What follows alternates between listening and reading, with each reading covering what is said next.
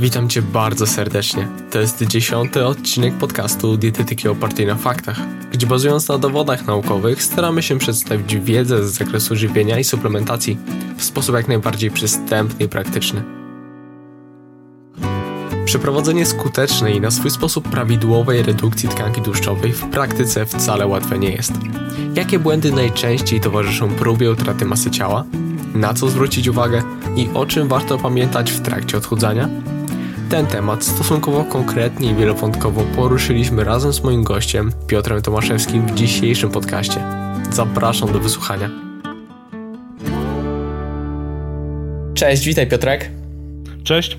Przedstaw się proszę słuchaczom. Jestem Piotr Tomaszewski, od 3 lat prowadzę kanał na YouTubie związany z branżą fitness, ogólnie działam w branży fitness od ponad 5 lat, jestem trenerem, przez wiele lat prowadziłem ludzi online, obecnie raczej się tym nie zajmuję, napisałem 2 książki na temat kształtowania sylwetki i tak sobie działam. Jedna dla kobiet, jedna dla mężczyzn, tak? Dokładnie tak. Okej. Tematem, jaki chcielibyśmy dzisiaj poruszyć, są jakich błędów nie popełniać podczas odchudzania. Wypisaliśmy sobie tu z Piotrkiem listę rzeczy, które chcielibyśmy poruszyć. No i uznaliśmy, że na pierwszym miejscu warto wspomnieć o nierealnych celach. Czyli jeżeli ktoś nagle postanawia sobie, że chce stracić zbędną tkankę tłuszczową, to często wyznacza sobie cele, po prostu osoby są nieświadome, jakie są realne możliwości utraty tkanki tłuszczowej. Niektórzy chcą schudnąć 10 kg w tydzień, inni robić niesamowite metamorfozy. Jak to wygląda w rzeczywistości, Piotrek? W rzeczywistości wygląda to tak, że wiadomo, każdemu brakuje cierpliwości, zwłaszcza w dzisiejszych czasach, gdzie wszystko jest tak naprawdę podane na tacy, więc każdy chce schudnąć jak najwięcej, właśnie 10 kilo, nie wiem, w miesiąc, zrobić formę na wakacje w ciągu 2 miesięcy, cokolwiek takiego. I problem właśnie polega na tym, że stawiają sobie bardzo nierealne cele wręcz. I robią to, nie wiem, czy nieświadomie, czy może właśnie naoglądają się jakichś transformacji w internecie i chcą zrobić to samo, ale tak jak właśnie powiedzieliśmy, one nie są realne i tutaj trzeba wziąć pod uwagę to, że po pierwsze organizm nie jest w stanie spalić po prostu takiej ilości tłuszczu w tak krótkim czasie. Druga sprawa jest to, że musimy wykreować konkretny deficyt, żeby tą ilość kalorii spalić. I ja też zawsze polecam właśnie sobie to przeliczyć, że powiedzmy 1 kilo tłuszczu, żeby zrzucić, trzeba mieć deficyt około 7800, więc żeby zrzucić 10 kilo, jest to 78 tysięcy kilokalorii. Jak tak komuś się to przedstawi, gdzie większość osób wie, ile to jest 78 tysięcy kalorii, to już trochę inaczej to wygląda. No i takim, powiedzmy, dobrym wyznacznikiem jest, żeby zrzucać te 0,5% do 1% masy ciała tygodniowo, chociaż ja wolę przelicznik w dłuższej perspektywie typu 2 tygodni albo miesiąca, dlatego że jednak ten tydzień wiąże się z fluktuacjami różnymi, o których potem pewnie powiemy, to raczej właśnie stawiałbym, żeby to były, powiedzmy, 2 do 4% miesięcznie. U większości osób, powiedzmy, że u osób otyłych może to być trochę więcej. No tutaj warto podkreślić, że ten przedziałek, jaki powiedziałeś, czyli 0,5% do 1% masy ciała tygodniowo, to też są zalecenia ASSN-u odnośnie tego, ile tracić masy ciała, jaka jest bezpieczna utrata masy ciała, biorąc pod uwagę jak najmniejszą utratę też tkanki mięśniowej.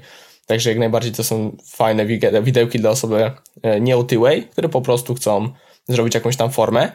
I tutaj jeszcze odnośnie tych tej tkanki tłuszczowej, utracenia kilograma tkanki tłuszczowej, to jako ciekawostkę warto dodać, że według statycznej koncepcji bilansu energetycznego, to właśnie tam sugerowano, że jeżeli, załóżmy, kilogram tkanki tłuszczowej to jest to 7500 kilokalorii, to utrata, to deficyt energetyczny rzędu 500 kilokalorii na dzień, to w ciągu tygodnia pozbędziemy się 0,5 kg tkanki tłuszczowej. I to tak fajnie wygląda wszystko na kartce i takie przeliczniki są świetne do wytłumaczenia w ogóle zasady działania odchudzania w związku z koncepcją bilansu energetycznego. Niemniej warto podkreślić, że jest to tylko taki poglądowe stanowisko, ponieważ koncepcja bilansu energetycznego jest dynamiczna i to wszystko się zmienia w ciągu dnia, zachodzą adaptacje różne, jednego dnia spalamy więcej, drugiego dnia spalamy mniej kalorii wraz z utratą tkanki tłuszczowej i utratą ogólnie masy ciała wraz z deficytem energetycznym nasze zapotrzebowanie się z czasem zmniejsza, więc to wszystko ulega zmianie. Niemniej tak to wygląda. Dokładnie, właśnie takie przeliczenia na kartce no, nie mają się do rzeczywistości. Ale dają wyobrażenie, nie? Tak, bo chociażby wiesz, utniesz 500 kilokalorii, to już tracisz 50 kalorii na termicznym efekcie pożywienia, już wychodzi ci 450. Dokładnie. I jeszcze jest kilka innych rzeczy, że naprawdę z 500 może się zrobić, nie wiem, 300, 200. Także to są swego rodzaju odniesienie i pokazanie, jakie są realne w ogóle możliwości, takie fizyczne z punktu widzenia w ogóle fizyki w związku z utratą tkanki tłuszczowej, bo to trzeba podkreślić, bo tak jak powiedziałeś, wspomnimy jeszcze o innych fluktuacjach w kontekście zmiany masy ciała. Mhm. Jeszcze co do właśnie tych nierealnych celów, to bym powiedział, że ludzie za mało sobie dają czasu i w ogóle człowiek jest bardzo zły, jak chodzi o takie, wiesz, planowanie czegokolwiek, że zawsze nam się wydaje, że coś szybciej zrobimy niż rzeczywiście tak jest. I tak samo jest, nie wiem, czy jak planujemy coś, jakiś projekt zrobić, cokolwiek w pracy mamy, nauka, czy właśnie to odchudzanie, to tak naprawdę ten czas, który myślimy, że nam wystarczy, powinniśmy pomnożyć razy 2. Tutaj tak mi wpadło do głowy, że to jest takie porównanie, jak się grało w gry kiedyś za młodu i tam trzeba było na przykład, co się budowało, to trzeba było czekać po prostu godzinami, żeby coś się zbudowało. Tak, to wkurza człowieka, że musi tak długo czekać, że w przypadku utraty tkanki tłuszczowej czy utraty masy ciała to są czas rzędu tygodni czy miesięcy, bardziej miesięcy, stąd jest to żmudny, długotrwały proces i wymaga cierpliwości zwyczajnie. I nie można sobie dokupić diamencików, żeby przyspieszyć proces. No niestety. I powiedziałbym też, że większość osób stawia sobie cele zbyt długoterminowe, typu właśnie na przykład, że zrzucić 10 kg, 15 kg czy 20 kg albo nawet więcej, zamiast jeszcze to sobie rozdzielić na małe cele, typu właśnie, że na przykład zrzucić 2 kg i potem wiesz, kolejne 2 kg i sobie takie milestone'y ustawić, powiedzmy co, no tak, żeby je spełniać powiedzmy co 2 tygodnie, co 4 tygodnie, żeby łatwiej się tego trzymać. I jeszcze jedna taka ciekawostka, jak chodzi o trzymanie się celu, tylko to akurat było w innym kontekście, ale widziałem właśnie badanie, w którym jakby zobaczyli, że ludzie się lepiej trzymają danego celu, jeżeli mają podanego w widełkach. Czyli to nie jest na przykład 5 kilo, tylko od 4 do 6 kilo. Bo wtedy wiesz, jak ktoś zrzuci powiedzmy 4,5 kilo zamiast 5, no to już tak podświadomie może sądzić, że no nie poszło mu tak, jakby chciał, nie? No bo to nie jest równo 5 kilo. No. Więc powiedziałbym, żeby właśnie też ludzie sobie stawiali cele w widełkach. Okej, no to też jest dobry pomysł. Okej, drugi punkt, jaki wypisaliśmy, to są zbyt drastyczne obcinania podaży energii. I tutaj chodzi o diety typu właśnie 1800 kilokalorii, czasem więcej, które są dużo niższe niż wynosi nasze zapotrzebowanie energetyczne. I czemu uznaliśmy to za błąd, Piotrek? Uznaliśmy to za błąd ze względu na dwa tak naprawdę wątki. Po pierwsze, zazwyczaj jest tak, że ktoś drastycznie obcina kalorie, bo jest to bardzo emocjonalna decyzja, że ktoś nagle się budzi, widzi siebie w lustrze, czuje się otyły, więc sięga po jak najbardziej drastyczne metody, żeby jak najszybciej się tego pozbyć, tylko właśnie nie bierze pod uwagę tego, że ciężko będzie mu się tego tak naprawdę trzymać długoterminowo, więc z jednej strony drastyczne obcinanie kalorii to błąd ze względu na to, że po prostu no, większość osób nie będzie się w stanie tego trzymać. Drugi powód, dlaczego nie warto obcinać drastycznie kalorii, no to są po pierwsze adaptacje metaboliczne, a po drugie chodzi o utrzymanie jak największej ilości masy mięśniowej i masy kostnej.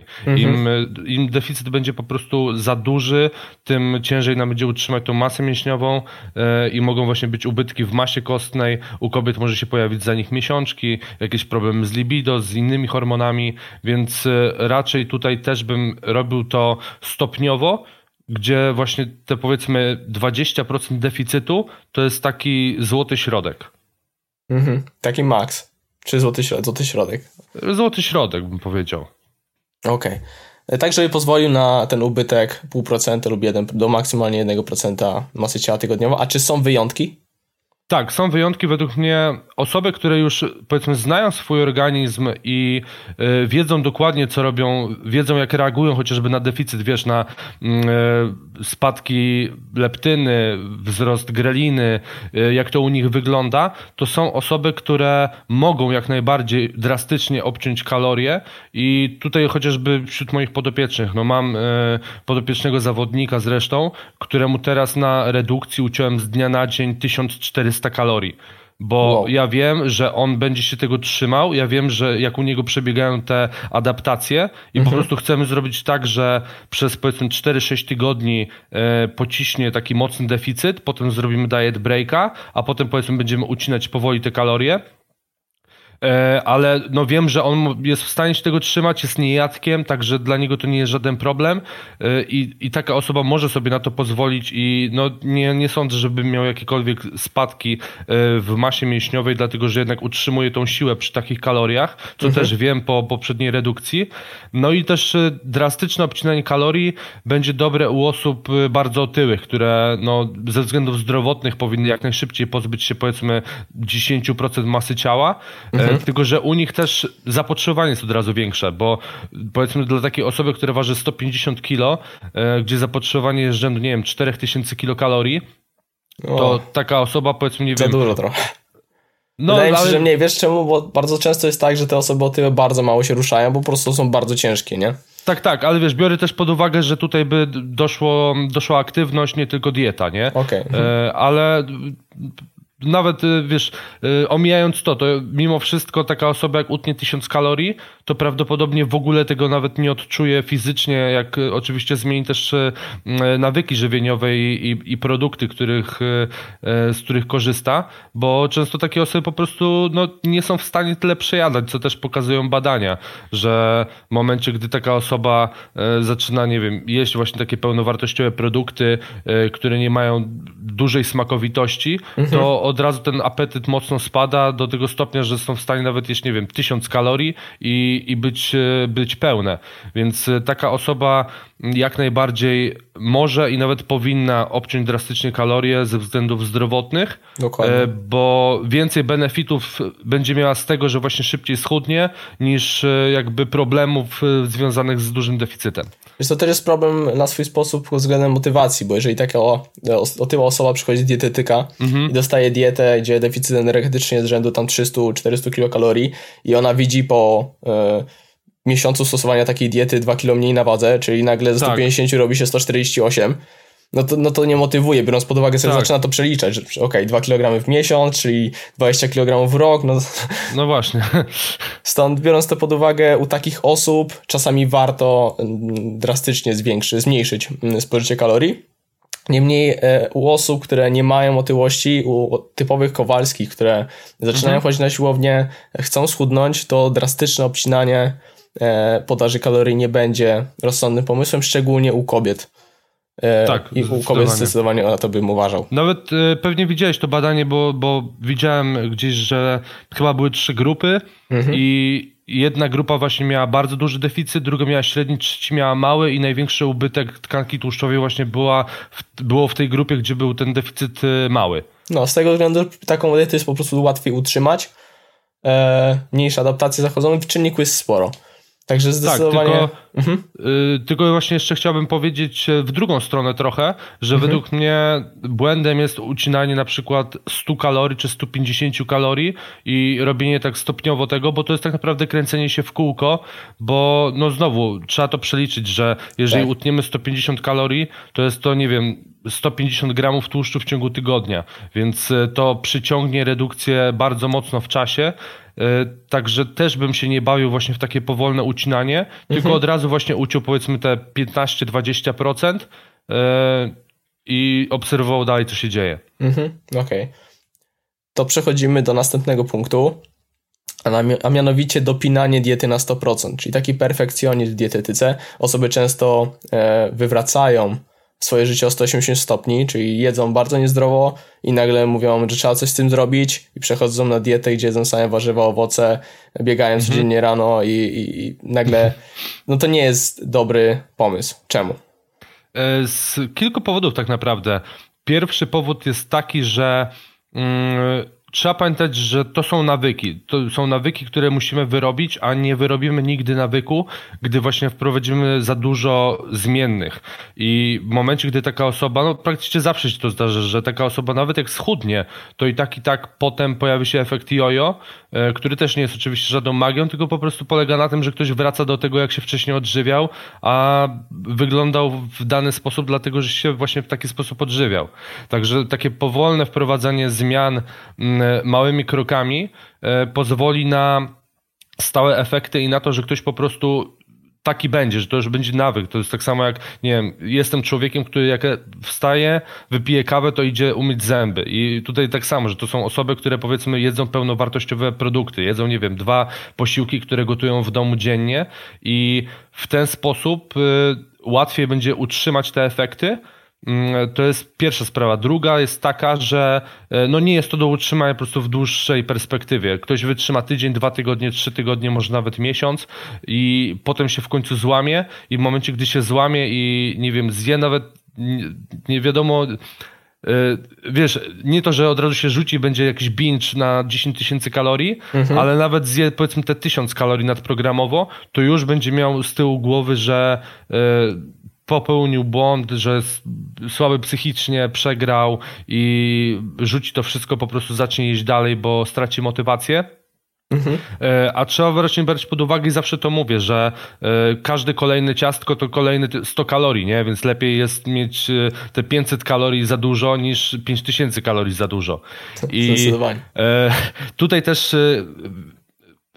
chciałbym właśnie zwrócić uwagę na to, że wiele osób zapomina o tym, że powiedzmy ktoś ma zapotrzebowanie rzędu 3000 kilokalorii i schodzi na 2500, żeby wejść na redukcję. To taka osoba musi pamiętać, że będąc na 2600, 2700, 2800 dalej jest na deficycie. Więc to, że na przykład zje 200 czy 300 kalorii nadprogramowo nie sprawi, że nie wiem, zepsuje redukcję, bo dalej ten deficyt jest, tylko po prostu będzie mniejszy. Więc właśnie brałbym to na poprawkę, że jednak jest ta luka powiedzmy tych 500 kilokalorii w ciągu dnia, które nawet jak zjemy, to i tak w najgorszym wypadku wyjdziemy na zero. Więc powiedzmy taka rada dla osoby, która nie wiem, no jest na redukcji i przychodzi taki dzień, tak jak chociażby dzisiaj u mnie, że po prostu wstałem, obudziłem się głodny i ja wiem, że będę się starał trzymać tej kaloryki, którą mam ustaloną, ale powiedzmy, że wieczorem, gdy będę głodny, będę miał na coś ochotę, to sobie powiem, okej, zjem dodatkowe 200-300 kalorii i zobaczę, co będzie dalej, nie? I jak to wszystko jest kontrolowane, to no dużo łatwiej efekty, no bo to jest maraton, to nie jest sprint, więc nie da się przez 12-16 tygodni robić wszystko na 100% na tip-top, bo nawet zawodnicy tego nie robią, a jak ktoś mówi, że robi, to kłamie, bo no to jest po prostu niemożliwe. Jesteśmy tylko ludźmi, nie jesteśmy robotami. Tutaj jeszcze dochodzą, wiadomo, hormony, psychika, wiele innych różnych czynników.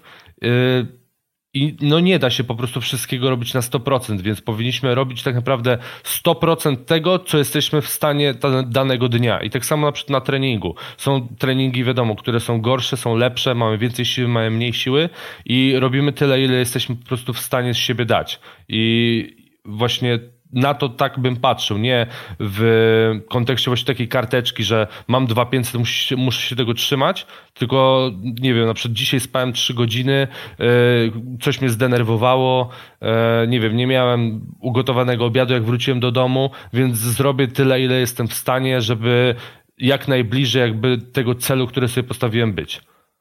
Czyli podsumowując, najlepsza dieta to taka, którą jesteśmy w stanie utrzymać długoterminowo.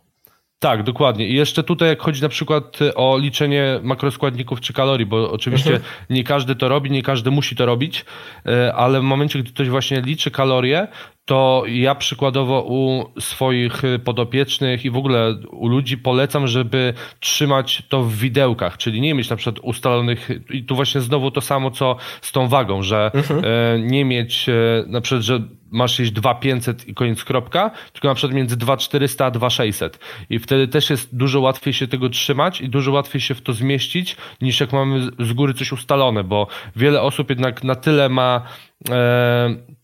no złe relacje z tym, że w momencie... Później jest 42 gramy ryżu, nie? Tak, tak, dokładnie, że odsypują właśnie, nie wiem, 2 gramy ryżu i stresują się tym, że na przykład przekroczyły o 50 kalorii coś, albo że nawet, nie wiem, nie mają 10 gramów białka, im brakuje i co robić wtedy. I no to są takie problemy, które sobie sami sprawiamy i no nie mają totalnie sensu i tylko pogarszają tak naprawdę proces. Mhm. Tutaj jeszcze do tego punktu dopisaliśmy sobie temat cheat meali, czyli feedów. Także jakie jest twoje zdanie w tej materii? Czy warto podczas redukcji masy ciała wprowadzać takie typu zabiegi? Wiesz, ja w swojej karierze głównie mam do czynienia z, no powiedzmy, takimi typowymi Kowalskimi, czyli osobami, które no nie są sportowcami, to nie jest ich życie, to nie jest często nawet ich pasja, tylko po prostu chcą lepiej wyglądać, lepiej się czuć, być zdrowsi, więc ja u takich osób po prostu zalecam, żeby korzystały z życia, czyli nie miały na przykład zaplanowanego, że dzisiaj jest sobota powiedzmy i raz w tygodniu mam cheat meala, tylko wiadomo, okazje zawsze się zdarzają w życiu, bo nie wiem, ktoś ma urodziny, są jakieś święta, jest jakaś, nie wiem, majówka, wyjazdy, cokolwiek i po prostu wtedy jakby te dni traktować jako taki cheat meal, a raczej powiedzmy wolny dzień od diety, bo nie lubię stwierdzenia cheat meal, no bo wiesz, no kogo oszukujesz, nie? No. Także raczej w takich przypadkach zalecam, że po prostu, nie wiem, raz na 2 tygodnie, 3 tygodnie, raz na miesiąc taka osoba sobie wyszła ze znajomymi, nie wiem, zjadła jakąś pizzę, burgera, wszystko w granicach zdrowego rozsądku. A jak chodzi o refeedy, to raczej bym właśnie je stosował u osób, które już są powiedzmy, no są zawodnikami chociażby. I ja u swojego zawodnika przestosowałem refeedy, ale nie dlatego, żeby to jakoś podkręcić redukcję, nie wiem, wiesz, adaptację metaboliczną cofnąć, bo akurat no może tak warto to wspomnieć właśnie, jak to wygląda pod względem jakichkolwiek pozytywnych kwestii metabolicznych, to jeżeli chodzi o cheat meale, to one nie niosą ze sobą żadnych pozytywnych efektów metabolicznych, to znaczy nie przyspieszą ci metabolizmu, ewentualnie gdy jesteś w stanie zrobić po nich cięższy trening, chociaż przeważnie to jest właśnie tak, że jak zrobimy taki cheat meal, to jesteśmy usatysfakcjonowani, najlepiej położymy się przed telewizorem na kanapie i nic nie robimy, czy tak naprawdę spowolnimy nasz metabolizm, a dodatkowo dostarczymy dużą dawkę energii. Natomiast oczywiście w granicach zdrowego rozsądku to jest jak najbardziej okej pod względem na przykład psychologicznym. Tak, i właśnie... jak mówiliśmy. A pod względem refeedów, to pod względem literatury naukowej wygląda to tak, że minimum 3 dni, czyli znaczy mamy do dyspozycji badania, gdzie refeed trwał 3 dni, przy czym muszą to być węglowodany, bo zwiększanie podaży energii z tłuszczów nie przyniosło korzyści pod względem zwiększenia stężenia leptyny, natomiast pod względem węglowodanów doprowadziło do zwiększenia stężenia leptyny, niemniej wyglądało to tak, że refeed trwał 3 dni i wynosił 40% ponad zapotrzebowanie energetyczne, czyli niósł za sobą sporą dawkę energii, no i nie wydaje się to być optymalne pod względem tego, że jest, w sensie nie wydaje się, żeby ten wzrost stężenia leptyny był tego warty, tak powiem. Dokładnie, dlatego ja na przykład bardziej jestem zwolennikiem tego, żeby po prostu mieć na przykład w tygodniu 1 dzień albo 2 dni, gdzie jesteśmy na zerze kalorycznym i to jest powiedzmy nasz taki refeed, ale to bardziej bym podciągnął pod po prostu rotację kaloriami, że ktoś powiedzmy ma przez 5-6 dni troszkę większy deficyt, nawet wiesz, te minus 100 kalorii, co przez 6 dni da plus 600 kalorii tego powiedzmy 1 dnia w tygodniu, tak. Ale tak jak właśnie mówiłem, że ja u osób takich powiedzmy bardzo napalonych na ten sport, które rzeczywiście mają z tego frajdę, to jest ich pasja, to właśnie te refeedy stosuję z 2 względów. Po pierwsze właśnie psychologiczne, żeby ktoś po prostu odpoczął sobie od diety, żeby nie myślał tego 1 dnia, że jest na diecie, I no wiesz co chodzi, nie? Jak się jest na redukcji przez długi czas, to jednak ten dzień większej podaży kalorii jest fajny dla psychiki. A druga sprawa to też chodzi o glikogen, że po prostu przez 2 dni powiedzmy, jak ktoś będzie miał 200 gram węglowodanów więcej, no to jednak trochę wypełnić tym glikogenem, zrobi, nie wiem, kilka treningów trochę lepszych, będzie pełniejszy, poczuje się lepiej ze sobą, przez co też motywacja wzrośnie i będzie można dalej cisnąć redukcję. ale to mówię, ja rifidy stosuję tak naprawdę bardzo rzadko, powiedzmy, nie wiem, raz na 3-4 tygodnie i to są właśnie takie 2-3 dni zwiększonej podaży kalorii, głównie właśnie z węglowodanów. Mhm. Dobrą strategią to też może być coś takiego, że od poniedziałku do piątku mamy trochę mniej kalorii, natomiast w weekend zwiększamy. Też z tego względu, że jak osoby są w pracy, to często nie myślą o tym jedzeniu. Tak. Natomiast weekend jest wolny, siedzą w domu na przykład, to w tym momencie ta ochota na jedzenie jest trochę większa. I tym samym, jeżeli damy sobie tych kalorii trochę więcej w weekend, no to możemy sobie na więcej pozwolić. Jeżeli u kogoś taka strategia jest, może się sprawdzić, no to jak najbardziej warto ją włączyć. Tak, i właśnie jak chodzi na przykład do takiego, powiedzmy, zwykłego Kowalskiego, który nie chce rezygnować z życia towarzyskiego, no to też to może być super pomysł, że na przykład wie, że w piątek wychodzi ze znajomymi, więc powiedzmy przez te 4 dni będzie miał te 100-200 kalorii mniej, zostawi sobie te 800 kalorii powiedzmy więcej na spotkanie i będzie wiedział, że może, nie wiem, wypić sobie piwo, zjeść, nie wiem, połowę pizzy i no nie odbije się to aż tak źle na sylwetce i to wszystko będzie zaplanowane. Mhm. Tutaj jeszcze tak odnośnie tych refeedów warto dodać, że aktualnie nie jesteśmy w stanie powiedzieć, czy będzie to optymalna strategia w momencie, gdy zwiększymy kaloryczność do zera, czyli do zapotrzebowania energetycznego, na przykład na 3 dni lub więcej, bo nie dysponujemy zwyczajnie takimi badaniami naukowymi. Niemniej, jeżeli mogę sobie pozwolić na taką własną dygresję, to moim zdaniem coś takiego mogłoby mieć sens. Niemniej czekam na jakieś prace, które mogłyby się pojawić w tym aspekcie, żeby móc to jakoś potwierdzić. Tak, wiesz, ja to po prostu tłumaczę tym, że jeżeli ktoś będzie miał na 0 kalorie, to ja mu wtedy jestem w stanie wytłumaczyć, że to jest po prostu dzień, w którym nie zrzuci tłuszczu. I tyle, bo jeżeli, wiesz, to będzie surplus, to już ktoś może myśleć, że to jest, wiesz, cofanie się trochę, robienie kroków w tył i no mimo wszystko nawet te plus 500 kalorii i tak raczej większość osób usatysfakcjonuje i no nie widzę jakby sensu, biorąc pod uwagę wszystkie czynniki, żeby no to było chociażby na przykład 40% więcej. Czyli można tak robić, ale zwyczajnie nie trzeba. Dokładnie. Jeżeli u kogoś się sprawdza. Dokładnie, to jest idealne podsumowanie, że refit to jest coś, co nie jest niezbędne, ale można implementować i może się sprawdzić, ale to nie jest coś, co w jakiś sposób pomoże, ani nic takiego. Znaczy nie ma na to przynajmniej dowodów aktualnie, tak. Bo mogą się pojawić. Natomiast jeżeli chodzi o diet breaki jak najbardziej według mnie to jest obowiązek i o wiele za mało osób to robi. Czekaj, trzeba wytłumaczyć, czym jest diet break. Dobra, to diet break jest to okres zazwyczaj 2 tygodni, gdzie wchodzimy właśnie na poziom około zapotrzebowania kalorycznego, powiedzmy po jakimś tam okresie redukcji, żeby właśnie cofnąć trochę adaptacje metaboliczne, trochę przywrócić gospodarkę hormonalną do normy, no i trochę oczywiście odpocząć psychicznie. Mhm. I wtedy takie diet breaki mają sens, dlatego że jednak właśnie to są 2 tygodnie, to nie jest 1 dzień, 2 dni, nie wiem, 2 godziny, więc przez te 2 tygodnie akurat możemy wiele zrobić dobrego dla siebie i ja jestem zdania, jak chodzi tak, jakbym miał mówić odgórnie, to powiedziałbym, że po 10-12 tygodniach redukcji powinniśmy zrobić 2 tygodnie diet breaka.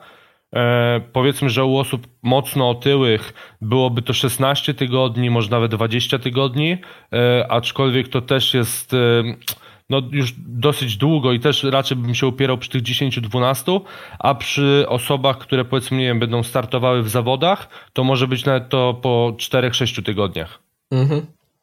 No jest ciekawe badanie Matador Study, gdzie osoby przez 2 tygodnie miały deficyt, a później 2 tygodnie były te diet breaki.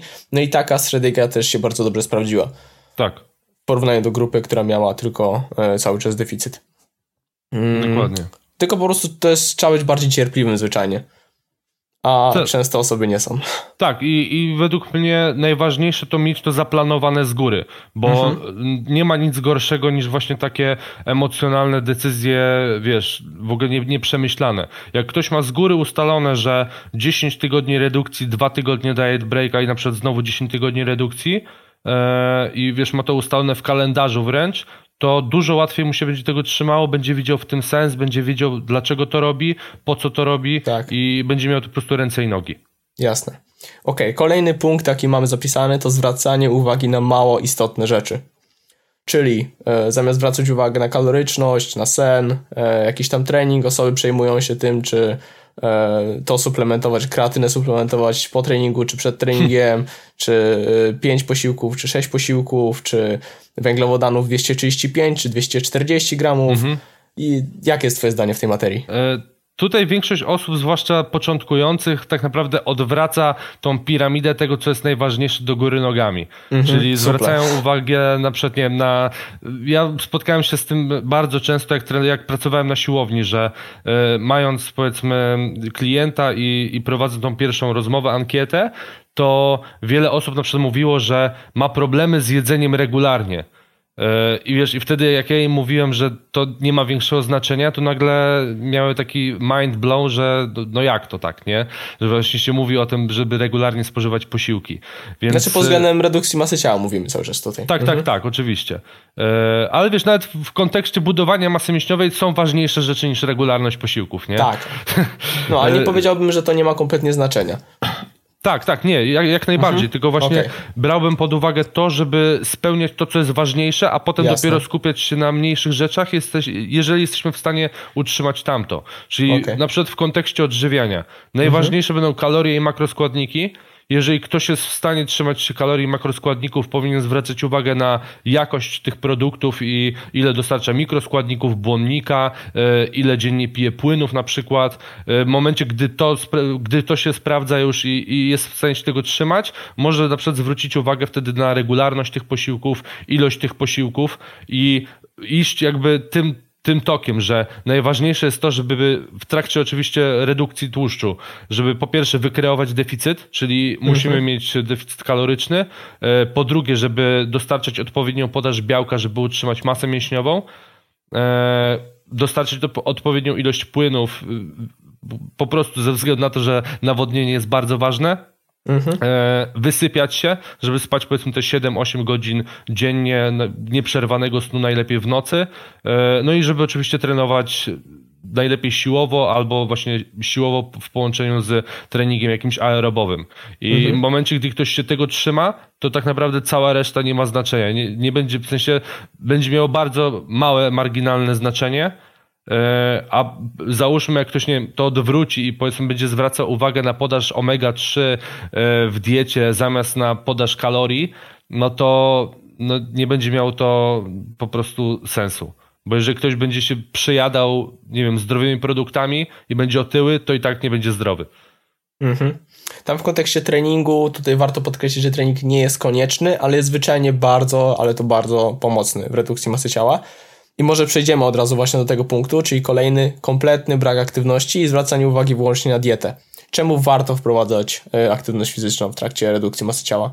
Z kilku powodów. Pierwszy powód to jest taki, że trening, zwłaszcza trening siłowy, pomoże nam w utrzymaniu masy mięśniowej, a u osób początkujących i powiedzmy, że takich, co no troszkę dłużej trenują, ale bez przesady, no to też może spowodować, że zwiększy się masa mięśniowa i dojdzie do rekompozycji.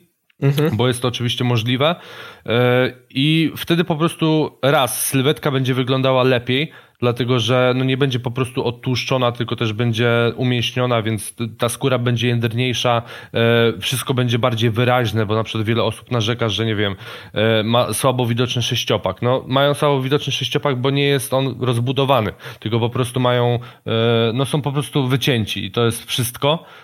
Druga sprawa, że większa ilość masy mięśniowej to też większa waga i większe zapotrzebowanie kaloryczne, więc więcej będziemy mogli jeść, co zawsze jest plusem. I też oczywiście jak chodzi o hormony, no, łatwiej nam będzie, z tego co przynajmniej wiem, to lepiej utrzymamy naszą gospodarkę hormonalną w momencie, gdy trenujemy siłowo i jesteśmy na deficycie, niż byśmy byli tylko na deficycie. No i zdecydowanie. No i ostatni punkt to oczywiście ilość spalonych kalorii, że zwiększy się nasze zapotrzebowanie nie tylko ze względu na to, że będziemy mieć więcej mięśni, a ważniejsze jest to właśnie, że zwiększy się nasze zapotrzebowanie ze względu na ilość spalonych kalorii. I tutaj tak naprawdę jak chodzi o ten brak aktywności, to nawet nie zwracałbym aż tak uwagę na same treningi, bo powiedzmy, że te 3-4 treningi w tygodniu wystarczą w zupełności, co bardziej bym zwracał uwagę na tą aktywność w ciągu dnia, bo ona wykreuje, a raczej może wykreować dużo więcej spalonych kalorii niż sam trening, bo właśnie ta spontaniczna aktywność w ciągu dnia może być różna u ludzi w okolicach nawet 1500 kilokalorii, więc ktoś, kto jest bardzo aktywny w ciągu dnia i trenuje powiedzmy 2 razy w tygodniu, może mieć dużo większe zapotrzebowanie niż ktoś, kto trenuje, nie wiem, nawet 7 razy w tygodniu, ale prócz tego treningu nic więcej nie robi, tylko siedzi po prostu na kanapie, czy tam, nie wiem, leży. Więc zwracałbym właśnie uwagę na tą aktywność w ciągu dnia i wręcz właśnie te treningi bym ograniczył, dlatego że jednak treningi, zwłaszcza aerobowe, negatywnie wpływają na tą spontaniczną aktywność u większości osób, że ktoś zrobi trening, to już jest zmęczony, czuje, że jakby się poruszał, więc nie będzie więcej się ruszał i potem kładzie się na kanapę i nic więcej nie robi. Też trening aerobowy zwiększa, przyspiesza opróżnienie żołądka też. Często po treningu cardio osoby są bardziej głodne niż po treningu na przykład siłowym. Tak. I tutaj jeszcze w ramach ciekawostki pod względem NIT-u, pod względem tej spontanicznej aktywności, bo to trzeba podkreślić, że NIT to nie jest tylko spontaniczna aktywność i to fajnie można rozdzielić to na spontaniczną aktywność, czyli to są te wszystkie gesty, to są te tupanie nogą, jakieś tam odbijanie palcami po stole w toku muzyki, te rzeczy, na które nie zwracamy uwagi. I ta aktywność nieplanowana, związana z na przykład pracą fizyczną, z tym, że idziemy na spacer, taka swego rodzaju aktywność. No i po prostu warto podkreślić, że trening w ciągu dnia trwa godzinę, załóżmy 1,5, w ciągu tygodnia jest to tylko kilka godzin, a ruszamy się przez cały dzień, oprócz spania, nie? I w tym momencie dużo więcej czasu poświęcamy na tą, tak jak powiedziałeś, aktywność właśnie pozatreningową i na to warto zwrócić uwagę. Też na przykład, jeżeli są osoby otyłe, to nie wszystkie są w stanie, a większość zresztą nie jest w stanie zrobić dobrego, prawidłowego treningu siłowego i u takich osób zwykle wyjście na spacer jest świetnym pomysłem. Dokładnie tak i jest też mniej obciążający tak naprawdę, bo taka aktywność w ciągu dnia, chociażby spacer, nie wiem, jakieś sprzątanie, prasowanie, cokolwiek takiego, że spowoduje, że chociaż będziemy mieć czyste mieszkanie, także to jest zawsze plus, ale też to jest tak naprawdę aktywna regeneracja, raczej nikt kontuzji nie dostał od spaceru, więc jest po prostu bezpieczne.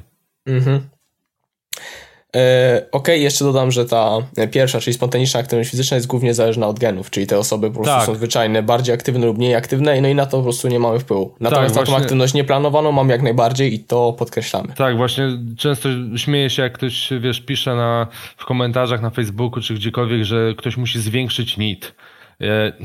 To jest tak, trochę się da zwiększyć. Ale wiesz co chodzi, że to nie jest spontaniczne do końca, jak masz zaplanowane, że masz zrobić 10 000 kroków. Tak, tylko nikt nitem nie zwiększy swoje zapotrzebowanie o 2000 kilokalorii. Natomiast treningiem jest to możliwe. Tak. Okej. Kolejny punkt, jaki mamy zapisany, to brak cierpliwości, a więc ciągłe zmiany. Często osoby zaczynają jakąś dietę, po tygodniu widzą jakieś tam słabe efekty i nagle już zmieniają dietę na kolejną i tak wymieniają sobie, przechodzą wszystkie diety, jakie są możliwe na świecie i żadna nie działa. Dlaczego? Właśnie dlatego, że cały czas zmieniają i nie dają jakby żadnej diecie szansy, a to nie jest tak, że jakby redukujemy, w sensie jest tak, że redukujemy z dnia na dzień i codziennie powiedzmy pozbywamy się jakiejś tam ilości tłuszczu, tylko nie zawsze to widać i nie da się tego ocenić powiedzmy w skali tygodnia czy 2 tygodni. I tutaj tak naprawdę powiedziałbym, że problemem dużym jest to, że jest bardzo dużo informacji i że ktoś w momencie, gdy wchodzi na jakąś dietę, dalej szuka informacji. I to jest właśnie, to jest błąd. Mimo wszystko, że o ile edukacja jest bardzo ważna, jest bardzo dobra, to takie coś może namącić w głowie i w momencie, gdy ktoś ma jakąś dietę i jakby jest przekonany, że ta dieta jest skuteczna, jest dobra, naczytał się o niej i będzie się jej trzymał, to nie będzie żadnych problemów. Problem się pojawi wtedy, gdy zacznie czytać o czymś, co będzie zaprzeczało na przykład temu, chociażby tutaj, nie wiem, porównanie high carb i, nie wiem, dieta ketogeniczna, gdzie to są dwa skrajne podejścia do diety i taka osoba, jeżeli nie ma wiedzy wystarczającej, a większość nie ma tej wiedzy, to właśnie będzie krążyła wokół tego i właśnie za dużo będzie zmian i przez to za dużo będzie zmian w diecie, przez co nie będzie zmian w sylwetce. O, w tą stronę. Więc ja bym radził po prostu, jeżeli ktoś się trzyma jakiejś diety, to żeby dał jej, nie wiem, chociażby miesiąc, to będzie wystarczające, żeby już były jakieś widoczne efekty. I trzeba po prostu powiedzieć wprost, że nie ma czegoś takiego jak najlepsza dieta, nie ma czegoś takiego jak dieta cud i deficyt kaloryczny zawsze powoduje utratę tkanki tłuszczowej. I czy to będzie dieta ketogeniczna, high carb, nie wiem, paleo, czy jakakolwiek inna, to dalej koniec końców wychodzi na to, że po prostu musimy wykreować deficyt kaloryczny, żeby stracić daną ilość tkanki tłuszczowej, więc dieta powinna być dopasowana tak, żebyśmy mogli się jej trzymać. Dokładnie. Okej. I ostatni podpunkt, jaki mamy zapisany, to są zmiany na wadze, a więc zwracanie uwagi wyłącznie na liczby. Czyli osoby kierują się często zmianami na wadze, to znaczy jak zaczynają stosować jakąś dietę, po tygodniu nie widzą zmian na wadze, no to znaczy, że dieta jest do kitu. Albo nawet widzą większą masę ciała, albo nagle widzą ogromne zmiany masy ciała. Czemu tak się dzieje? Tutaj powodów może być bardzo wiele. Chociażby jeżeli ktoś właśnie jak chodzi o te zmiany w diecie, jeżeli ktoś na przykład przejdzie z diety o niskim spożyciu węglowodanów na dietę o wysokim spożyciu węglowodanów, no to ta waga od razu wzrośnie ze względu na ilość glikogenu, ze względu na to, że po prostu będzie więcej wody, więc ta waga oczywiście urośnie. Następna sprawa jest taka, że no, jest wiele czynników, które wpływają na to, ile ważymy i ogólnie rzecz biorąc, według badań osoby, które się regularnie ważą, lepiej kontrolują masę ciała, ale z kolei są osoby, na których mocno to wpływa emocjonalnie i psychicznie i według mnie takie osoby, jeżeli mają coś takiego, że wchodzą na wagę i no, mają powiedzmy no, jakieś emocje z tym związane, że właśnie się irytują albo się cieszą, bo to w jedną i drugą stronę działa, to nie powinny się po prostu ważyć albo się powinny ważyć bardzo rzadko, typu na przykład raz na miesiąc, gdzie na pewno te efekty będą po tym miesiącu. Więc co do zasady, najlepiej ważyć się codziennie i wyciągać średnią z całego tygodnia i jakby porównywać ze sobą te tygodnie i u mężczyzn się to sprawdza idealnie, u kobiet niekoniecznie, dlatego że u kobiet jednak dochodzi do cyklu menstruacyjnego, gdzie ta waga będzie w pierwszych 2 tygodniach cyklu mniejsza, a w drugich 2 tygodniach będzie prawdopodobnie wyższa i to czasami nawet o 3-4 kg, zwłaszcza pod sam koniec cyklu.